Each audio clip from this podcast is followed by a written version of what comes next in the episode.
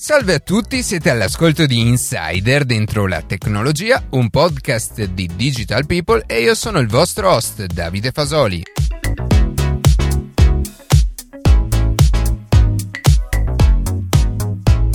Questi ultimi giorni stiamo assistendo ad una situazione alquanto surreale e allo stesso tempo contraddittoria e paradossale. Il coronavirus ha monopolizzato le nostre conversazioni, eppure noi in redazione abbiamo cercato di affrontare l'argomento in modo utile e costruttivo, parlando del rapporto tra questo virus, più mediatico che biologico, e il mondo dell'informazione digitale, ancora una volta per sottolineare quanto alla fine tutto sia collegato e quanto effettivamente l'elemento tech sia presente in qualsiasi ambito della nostra vita. Prima di cominciare vi ricordo che potete ascoltarci in un nuovo episodio ogni sabato mattina su Spotify, Apple Podcast, Google Podcast oppure direttamente sul nostro sito.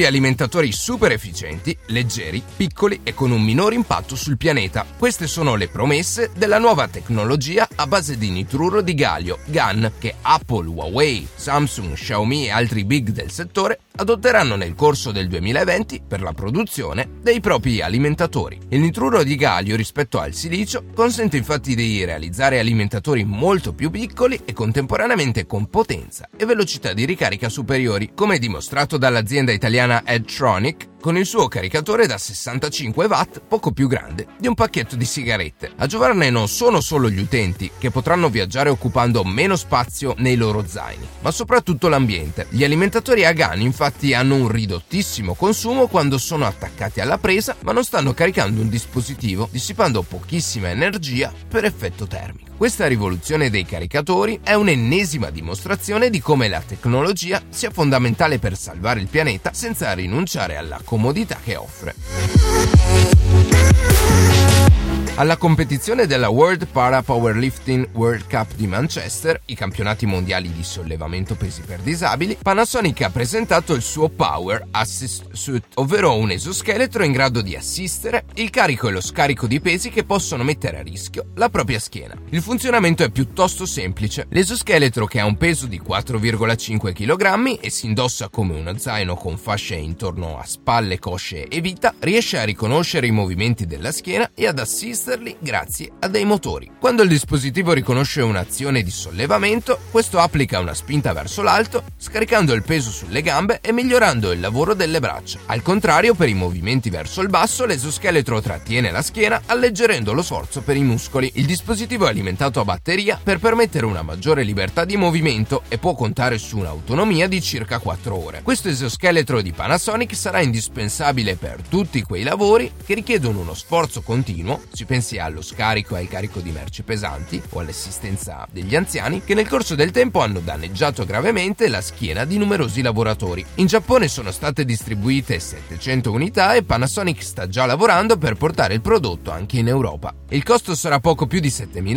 euro, un prezzo che le aziende dovrebbero essere disposte a pagare se in gioco c'è la salute dei propri dipendenti. Lo scorso 20 febbraio è stato raggiunto il primo storico accordo per la realizzazione della linea trasporti ad alta velocità ideata da Elon Musk. L'idea concepita dal visionario CEO di Tesla, battezzata come Hyperloop, ha visto la sua prima realizzazione in un prototipo testato nel 2017 in Nevada. Sfruttando la riduzione delle forze di attrito generate all'interno di un tubo depressurizzato, è stata fatta raggiungere ad una particolare capsula dotata di motori lineari a induzione una velocità velocità di 300 km orari. Attualmente però il progetto è ancora in fase sperimentale, ma l'ottimismo per la realizzazione di un piano di questa portata in Italia sta crescendo di giorno in giorno, anche perché l'intesa raggiunta pochi giorni fa riguarda solo una linea di intenti. Dunque, prima di attuare un progetto di queste dimensioni, Hyperloop intende prima valutare le condizioni sia strutturali che economiche delle zone più appetibili per la costruzione della linea ferroviaria. Stando però alle prime dichiarazioni del responsabile del progetto Hyperloop Italia, la tratta attualmente favorita è quella che congiunge la stazione Cadorna di Milano con l'aeroporto di Malpensa e se il progetto dovesse effettivamente vedere la luce del sole si ridurrebbe il tragitto da 45 a solamente 10 minuti.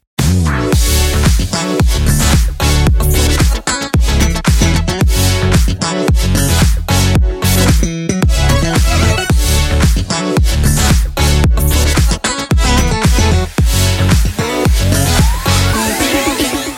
L'epidemia del coronavirus è la prima infodemia della storia. Infatti per la prima volta l'umanità sperimenta un'epidemia che va combattuta non solo sul campo della scienza e della salute pubblica, ma anche in quello dei media di massa. Il suo impatto sociale, economico e umano è connesso al mondo della tecnologia, i social soprattutto, nel bene e nel male. I media digitali amplificano i danni veicolando disinformazioni sul virus, ma si stanno anche rivelando un mezzo per ridurre le conseguenze negative dell'infezione e far emergere verità e racconti della gente anche non gradite al governo cinese. Ecco perché l'Organizzazione Mondiale della Sanità sta collaborando con tutte le società di social media come Google e Facebook con l'intento di combattere notizie incontrollate e falsi miti e per garantire che le informazioni corrette e ufficiali siano facilmente individuabili e soprattutto ben visibili prima di tutte le altre. Ognuno di noi però ha il dovere di condividere coscientemente facendo clic con attenzione ed evitando di alimentare notizie false o anche solo dubbie. La disinformazione è nemica nel trovare una soluzione e soprattutto alimenta ossessioni e modi di fare controproducenti. L'infodemia sta ostacolando gli sforzi per contenere l'epidemia, diffondendo panico e confusione e anche una certa discriminazione discriminazione. Se da una parte in tutto il mondo le persone hanno diritto di accesso alla libera informazione, in questo caso più di altri, va tutelato il diritto di accesso a informazioni accurate e certificate su come proteggere se stessi e le proprie famiglie dal contagio. Nonostante il concreto rischio legato alla disinformazione, va riconosciuto ai social media anche il ruolo di grande e importante fonte primaria di informazione. I giornali di tutto il mondo hanno utilizzato i social media cinesi per ottenere un quadro più preciso della situazione informazione, raccogliere e archiviare importanti notizie ricondividendole nella propria lingua. I big del web, in stretta collaborazione con l'Organizzazione Mondiale della Sanità, hanno già preso alcune misure per rimuovere false dichiarazioni e promuovere ed evidenziare informazioni accurate e sicure. Ricercando coronavirus su google.it, ad esempio, vengono messi in evidenza i risultati del World Health Organization come informazioni di SOS e poi quelli sui siti ufficiali italiani del Ministero della Salute. Per capire la spaventosa portata della diffusione in rete di notizie sul coronavirus in così poco tempo, basta vedere il numero dei risultati di una semplice ricerca. Per fare un paragone si può subito notare come la più generica ricerca per la parola virus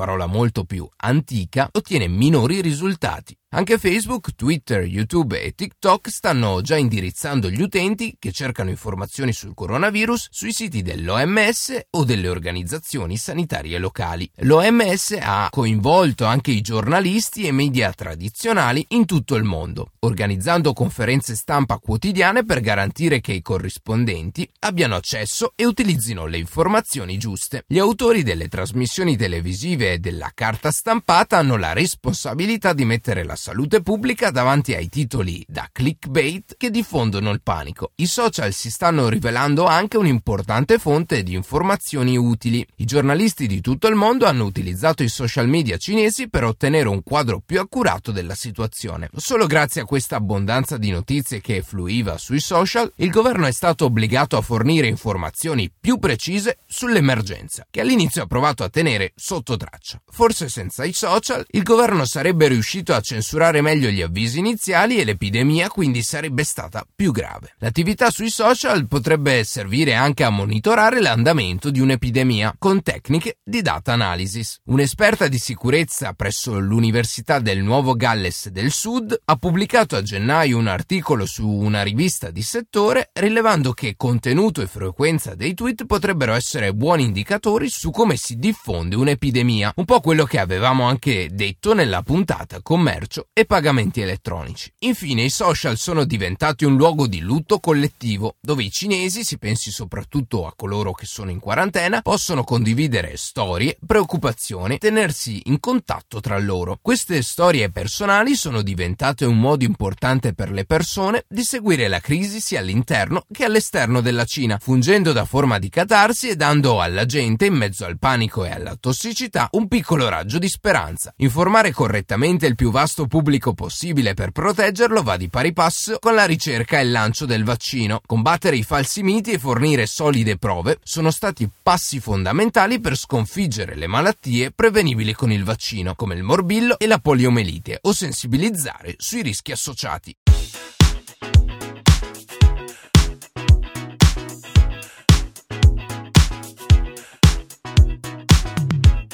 E così si conclude questa puntata di Insider dentro la tecnologia. Questa emergenza sanitaria speriamo diventi un'opportunità per le aziende proprietarie delle piattaforme social più importanti per ripensare il modo in cui affrontare la disinformazione. È necessario su vari temi, in primis la politica, una strategia più ampia per smascherare la disinformazione, soprattutto quella fatta coscientemente, e rafforzare allo stesso tempo la fiducia in temi che sono di fondamentale importanza per la vita democratica. Io ringrazio come sempre la redazione che ogni sabato mattina ci permette di pubblicare un nuovo episodio. Per qualsiasi tipo di domanda o suggerimento scriveteci a redazione chiocciola oppure inviateci un messaggio vocale sulla nostra chat di Telegram. Tutti i contatti sono su dentro la tecnologia.it. Se trovate interessante il podcast condividetelo che per noi è un ottimo modo per crescere e non dimenticate di farci pubblicità. Noi ci sentiamo la settimana prossima.